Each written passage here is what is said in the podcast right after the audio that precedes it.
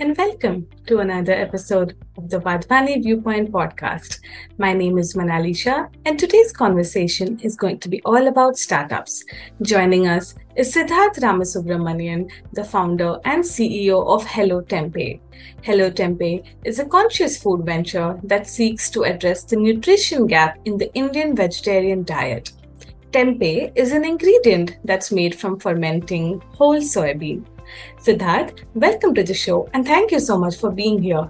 Could you tell our audience a little bit about yourself and your venture?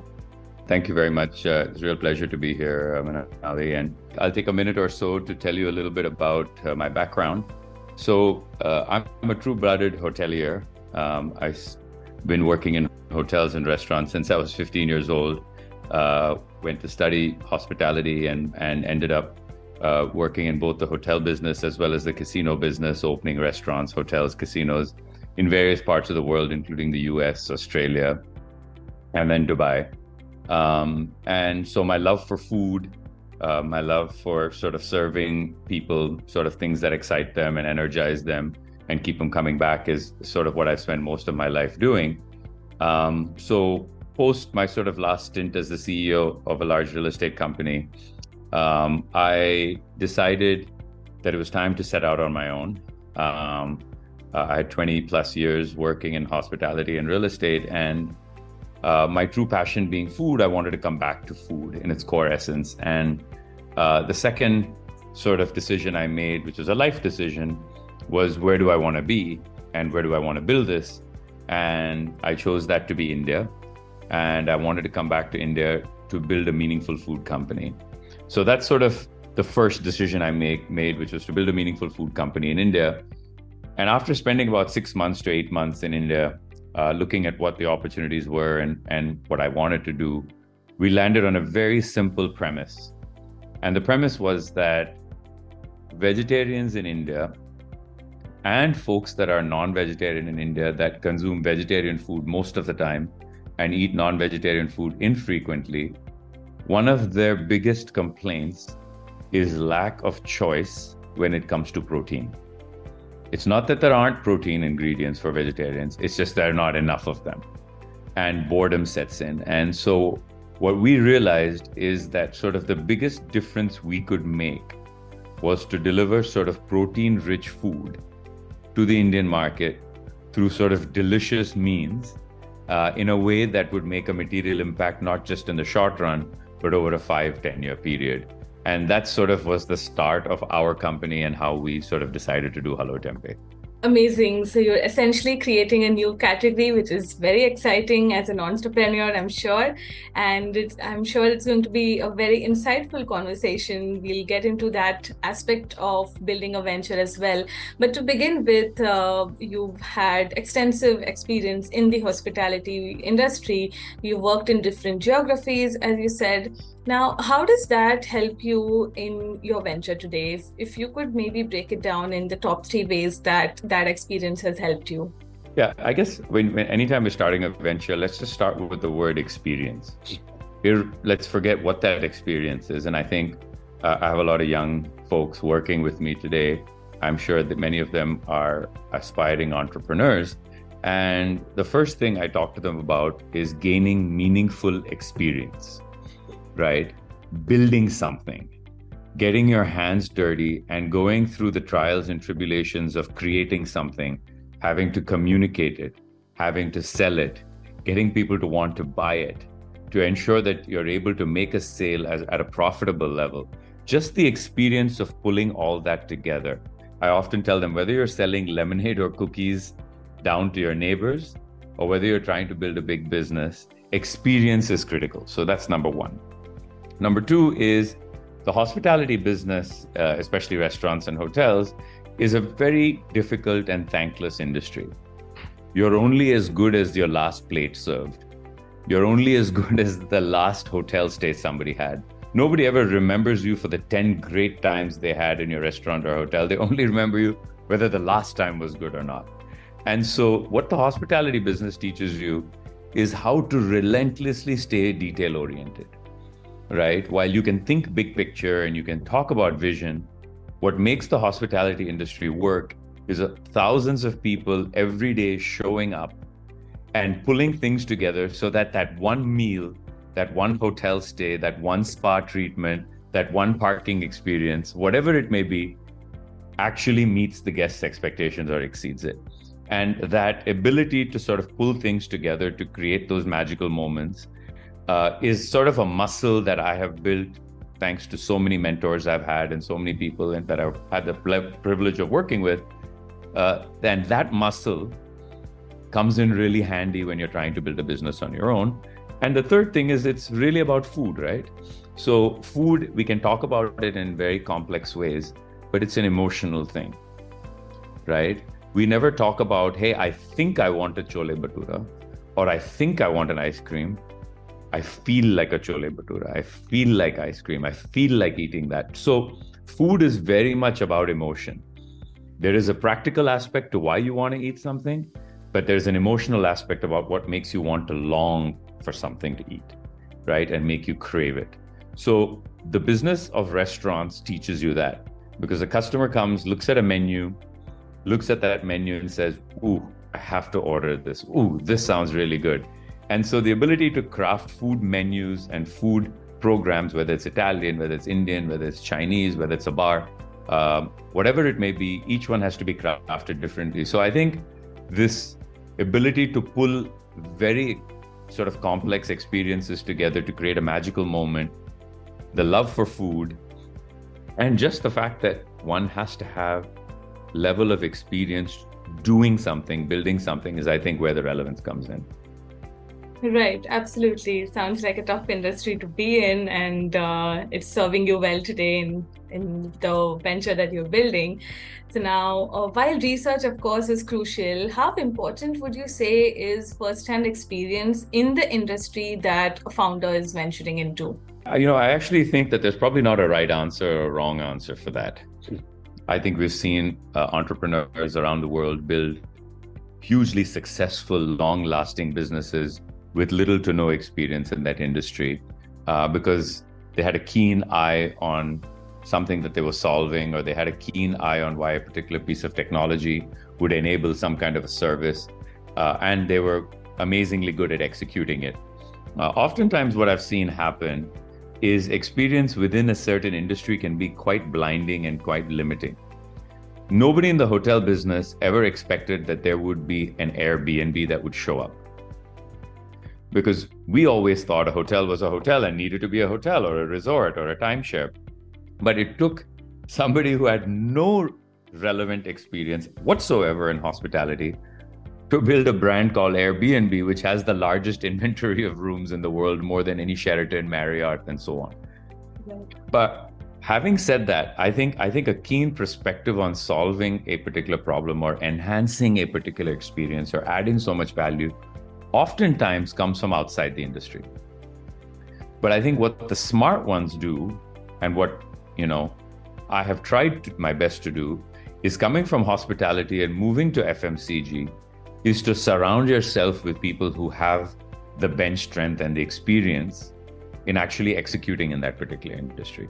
Because you may have a great idea, you may have the right solution, but what you need is a good foundation of people who can tell you all the pitfalls, all the opportunities, the rights and the wrongs of how this industry operates without limiting your ability to deliver on your vision.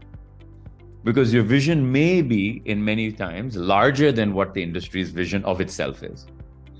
And I use Airbnb just as a, a simple example to yeah. folks like me who didn't see it coming, right? So when you've been in the industry 20 years and you don't see something coming, it's very possible to not have experience, but surround yourself with a great ecosystem of people. Right, that's a very uh, balanced perspective. So thanks for that. And uh, now with Hello Tempayy, you're building a new category which comes with its fair share of risks. And uh, what I want to know is, was there enough research available around this topic, or what kind of research did you undertake to determine that there was a significant market for the product in India? Yeah, I think you know uh, I have had, and I've been lucky enough to be part of a very competitive industry for multiple reasons, which is the casino entertainment business. uh, working in markets like Las Vegas, where there, you know, everybody has a beautiful multi-billion-dollar property, whether it's the Bellagio, whether it's MGM, whether it's Venetian, whether it's Wynn, and and oftentimes what happens in that industry is you have to be an, a really good at trend spotting, right? Because it takes you four to five years to build these properties. So if you start in the year 2000, by the time you're open, it's 2004 so every decision that you made in 2000 and 2001, the customers experienced in 2004 and 2005. So it's really easy to make mistakes by looking at the rear view mirror. So you really have to have the ability to look forward and make some assumptions on what could be a reality tomorrow. That may not be a reality today or maybe an emerging reality today. So that kind of experience that I've had has come through sort of a certain type of research, right? Uh, one of them is through very keen observation sessions, right? So we had a team of two people, me included, and we spent five to six days a week in grocery stores and retail stores, whether it's an HS basket, whether it's general trade, whether it's a wholesale supermarket. People bought paneer, watching how people bought snacks, watching and talking to them in the store very discreetly, um, asking if they had brand preferences. We would spend uncomfortably a lot of time at bars and restaurants and very covertly and sly walk around and talk to the consumers there going hey anybody on the table a vegetarian or what do you like to eat? And beginning to really observe not what the customer said but how they behaved right? And when they said certain things we would sort of just say oh can you tell me more about that? Right and we would engage the customer in a dialogue because the core is not just what the customer says the core is what is their motivation for doing that? What's the underlying reason that is causing them to behave that way?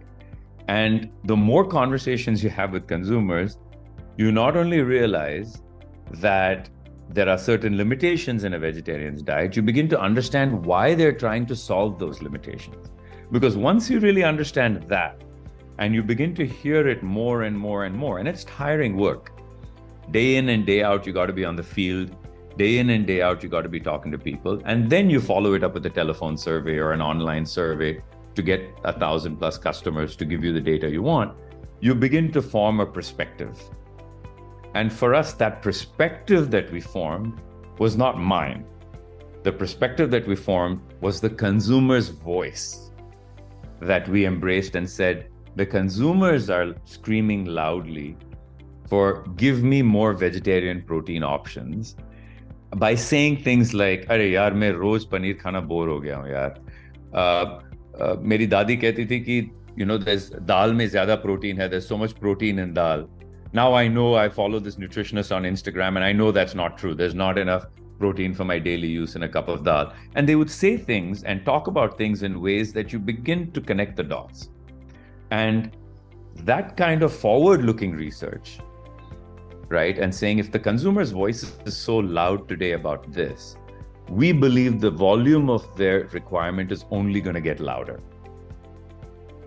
Is only going to get louder because we're a young country where people are hooked to digital media.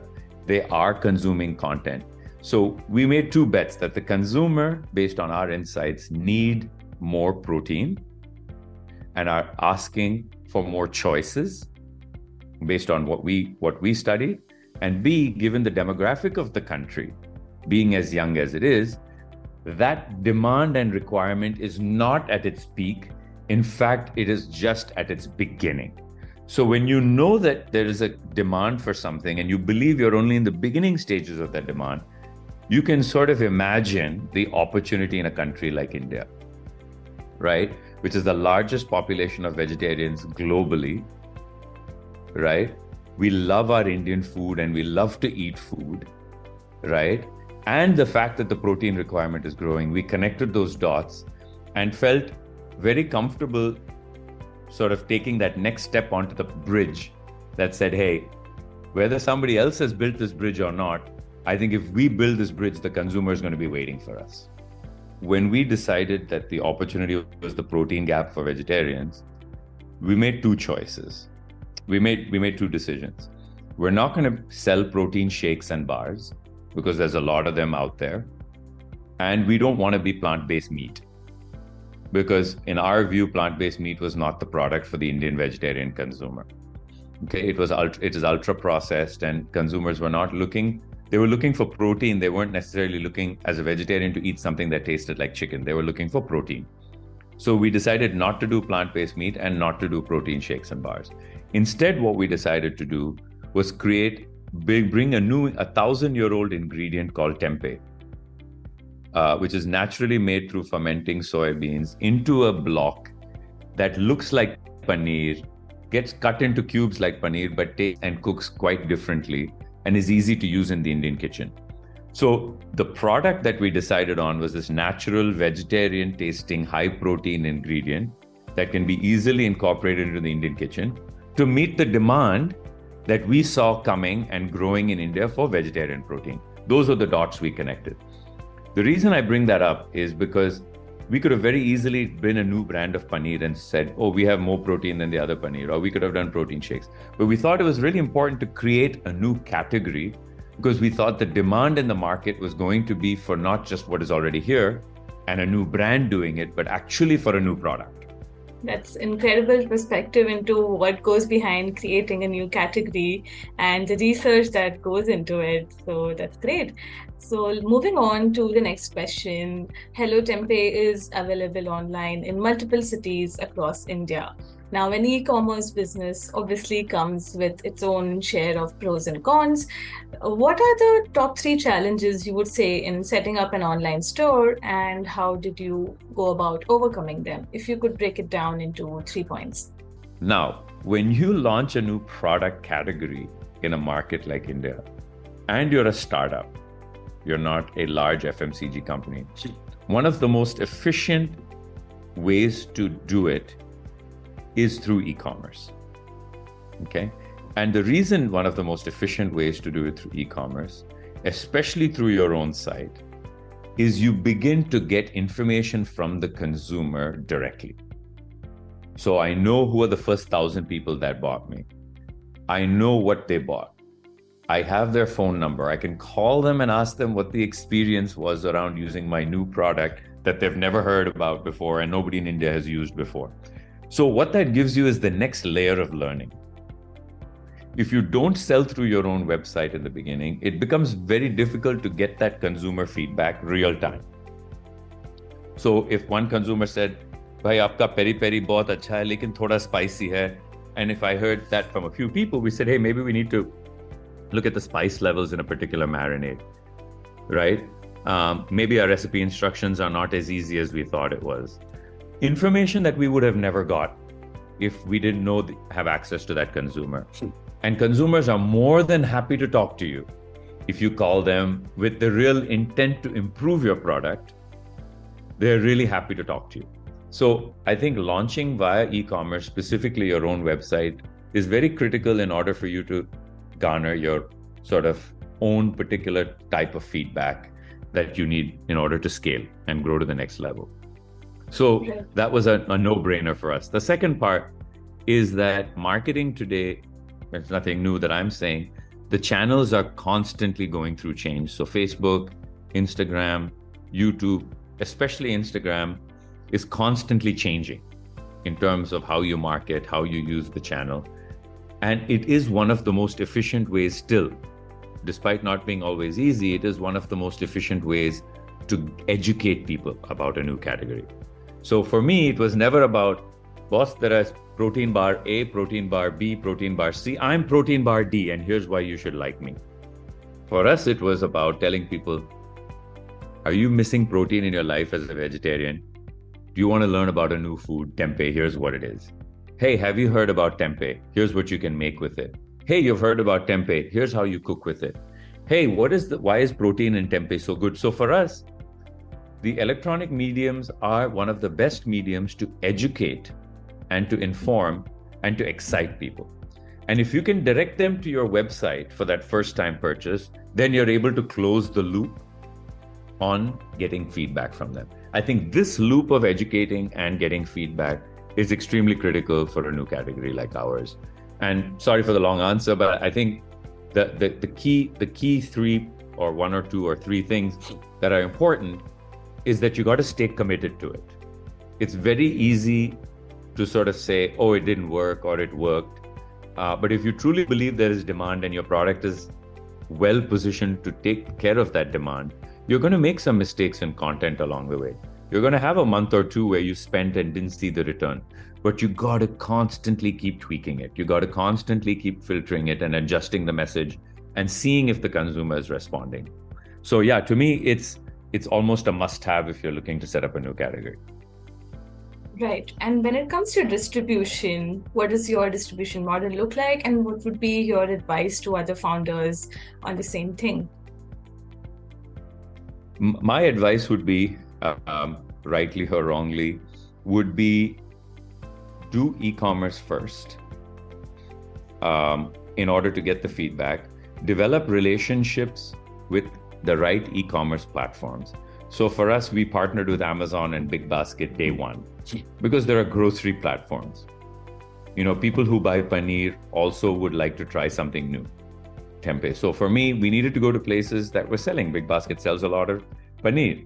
Uh, Amazon sells a lot of paneer. So we needed to align ourselves with where our customers were going to shop, right? And it allowed us to learn and allowed us to see what kind of business we were able to do based on the marketing we were doing. The next thing I would recommend is to step into quick commerce, which is the Instamart and the Zeptos of the world. And the Instamart and the Zeptos of the world are critical because the younger, more sort of agile, e commerce friendly consumer is living in those platforms, right? There is a consumer that doesn't plan for groceries anymore. They don't need to, right? If they want some of the basics, they order it. By the time they go from the office to home, it's already there right? So there is a younger generation of consumers who, oh, by the way, are also more likely to try a new category. So the people who are younger and more likely to try a new category, the people who are buying groceries, especially in our business, it became critical to do e-commerce followed by quick commerce.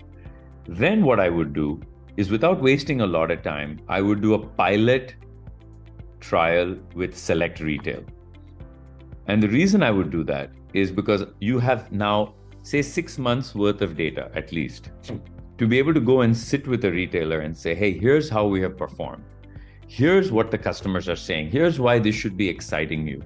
And retailers always want to hear that our business is new business. We're not stealing paneer business, we're not stealing other business. Consumers are buying this in addition to everything they were already buying. So it's new revenue, it's incremental revenue. And we can prove it to you. Here's what we did with Big Basket, here's what we're done with Amazon, here's what we're done with Instamart, and so on. So the retailer gets more comfortable because it's really important to pilot retail to understand how the non e commerce customer is reacting to your product. Because they come, they look at the shelf, do they ignore you? Are you visible? Are you doing sampling? If you're doing sampling, did they like the sampling? What questions did they ask? Did they keep, feel comfortable buying it?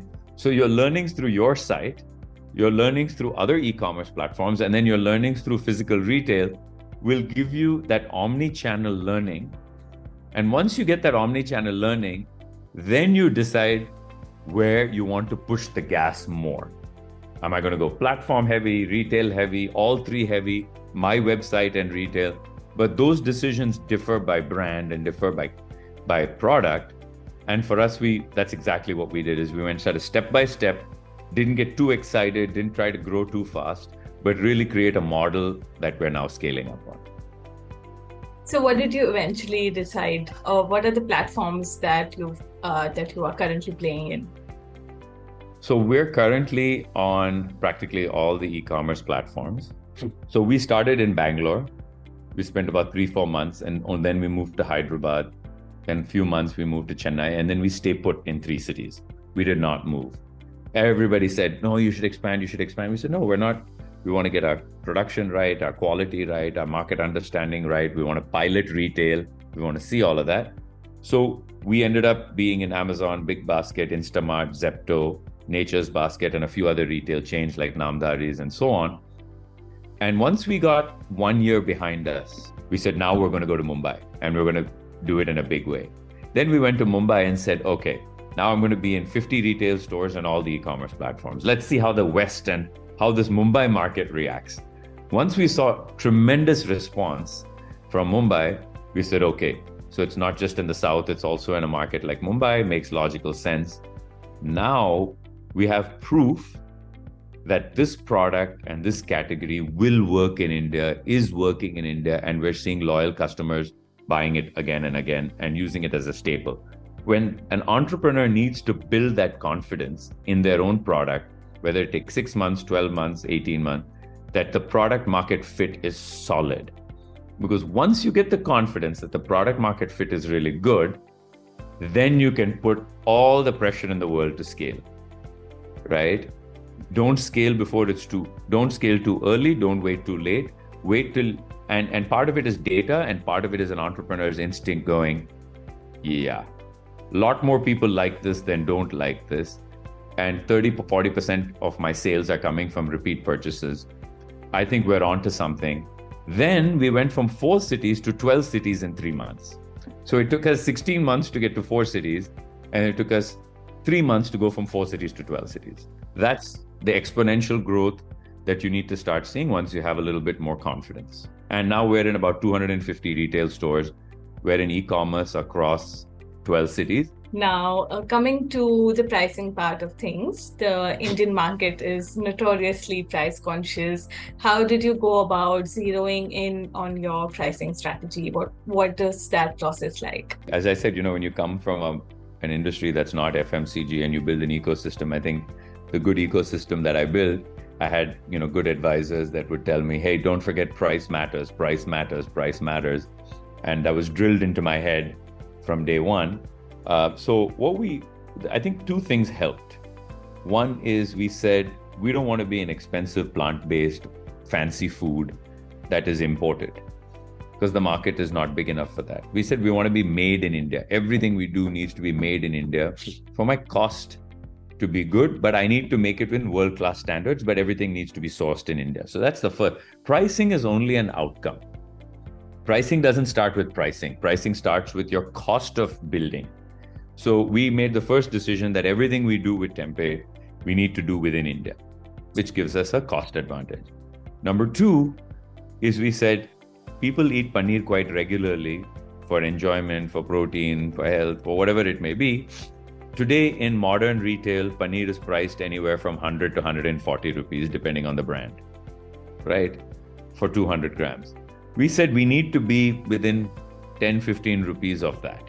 So our prices our prices are 145 rupees because it's a natural product no preservatives same size is 145 rupees. So we said if somebody can afford to buy paneer in stores or online and paneer is a 9 billion dollar category in india okay uh, one of the largest food categories so if and 1 billion of that is in sold in stores so in this $1 billion store sold category, if we can be within 15, 20 rupees of paneer and our marinated versions can be in the same price range, then we think the consumer is not going to hesitate to try a new product that is priced in similarity with good quality paneer. And that allowed us to land on a pricing that made sense to us and seems to make sense to our customers. But it starts with the cost of production because you can't have an expensive cost of production, price in parity with paneer, and uh, have no gross margins to show. Right. Right. And today we see that a lot of e commerce platforms, uh, not platforms either, but stores rely heavily on discounts to attract customers, while uh, some new age founders have famously gone on and said that their brand will never be on discount because then customers start to expect discounts every time they look to the brand. What is your take on this?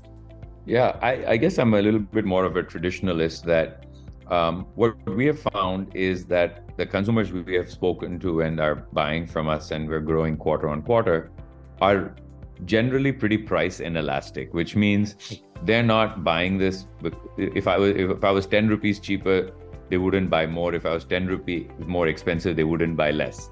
They're not that worried. They feel that 145 165 to feed 2 to 3 people is quite reasonable because we're a mass premium brand. We're not a mass mass brand um, so you have to get comfortable and secure in your prices. You should not feel shy about your pricing.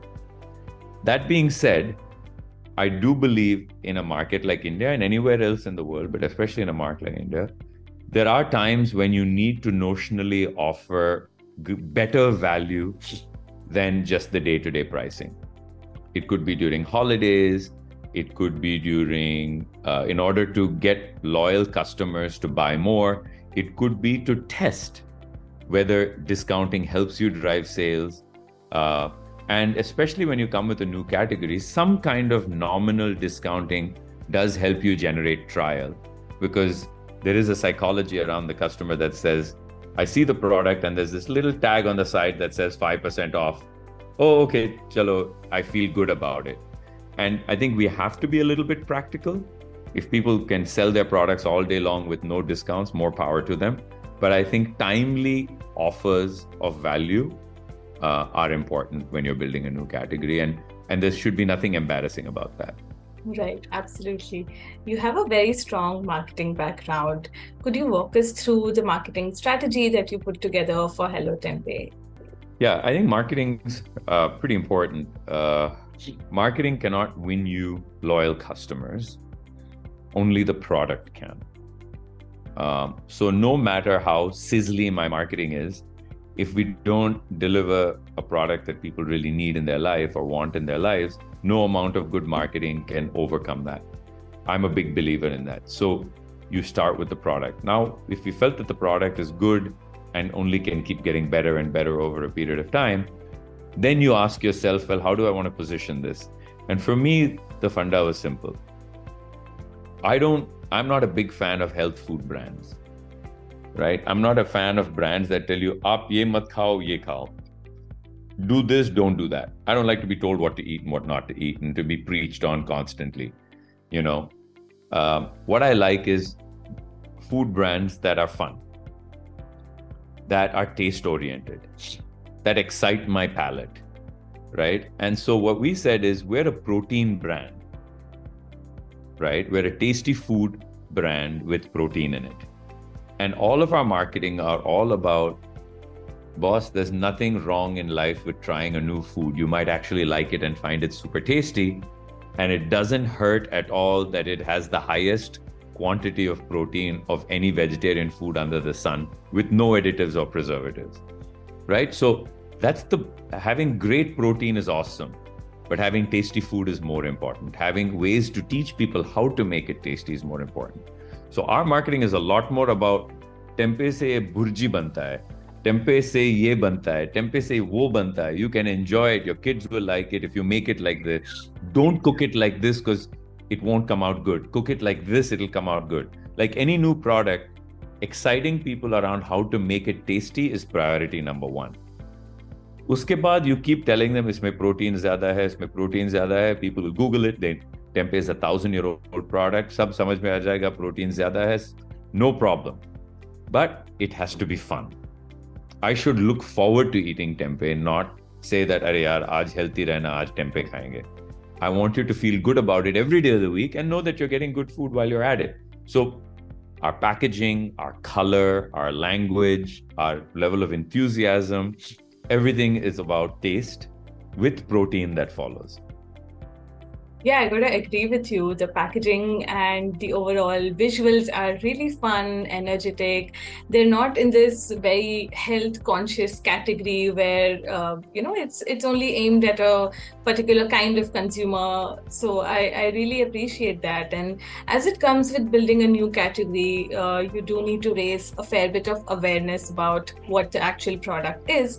So yeah. how did you go about tackling that? Uh, apart from saying, okay, this is something that you need in your daily meals how did you sort of raise that awareness of what tempeh is yeah i think uh, i think that's probably the biggest challenge um, that category creators face uh, frankly speaking uh, you know i think the young team that i have and that early people who i join me as whether marketing interns or whatever it is uh, you have to get a generation of consumers that actually understand the medium you know i call myself i'm the office buddha you know where i have i have people who are in their mid 20s late 20s that understand how instagram works how youtube yeah. works how this generation learns about things right? Whether it's through reels whether it's through influencers whether it's through events whether it's through this they go hey we got it you know we, we want to be everywhere where the consumer is. So suddenly it feels like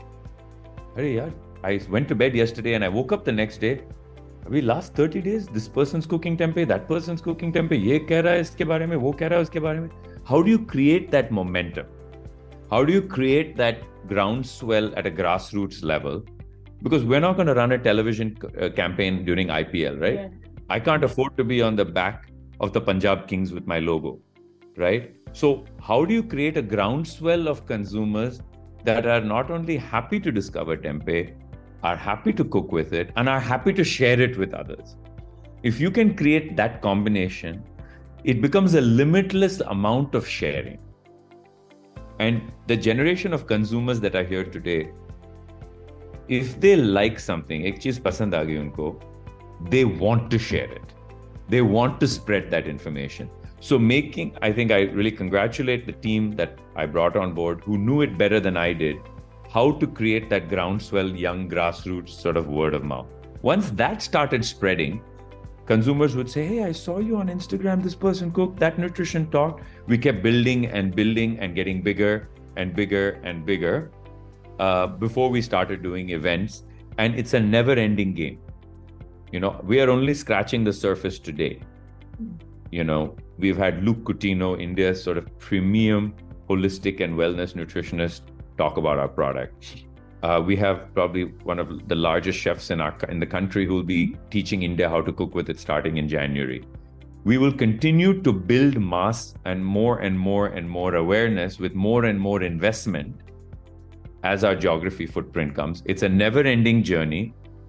You need a team of people who are tireless, who are absolutely tireless in explaining what this new category is to people. Because if you don't have that, you're going to get tired and give up. Right. Absolutely. And as uh, as a category creator you have the first mover advantage in the market. So how do you work on building customer retention and loyalty from here? Yeah i think uh, you know i think we learn as we go but the, the few things that we do is we talk to our customers a lot right we talk to them a lot i have a dedicated team of one or two people who almost on an every other day basis all they do is call customers customers who have bought, customers who regularly buy, customers who bought once, never came back, uh, uh, and find out, oh, they said, oh, I didn't buy on your website. Now I buy at Nature's Basket. Oh, okay, there are customers still they're buying somewhere else. Oh, I bought the product. You know, I didn't come out so well. I don't know if I didn't prepare it right. It gives me the opportunity to say, oh, wait a minute, maybe we'll send you some new recipes. Why don't you try it? So that constant talking to consumers, right, and understanding what they're saying allows you to create recipes, videos, information that you can keep sending to them to get them to want to keep trying your product. Because you got to keep reminding them, right? Yeah. They may have tried it once and they may have even liked it, but they may have forgotten to buy it again because it's not part of their daily habit yet.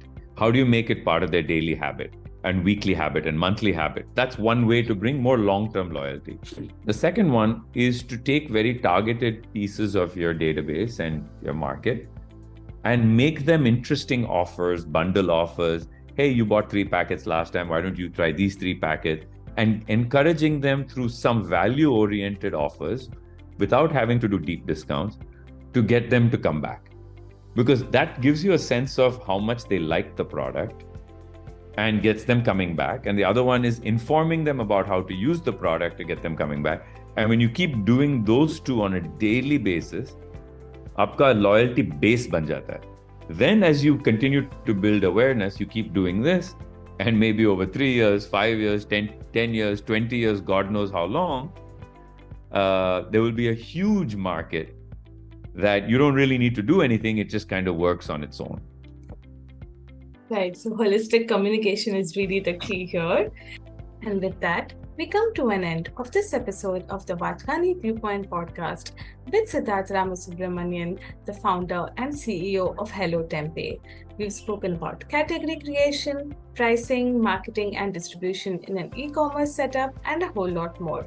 My name is Manali Shah, and I'll see you in the next one.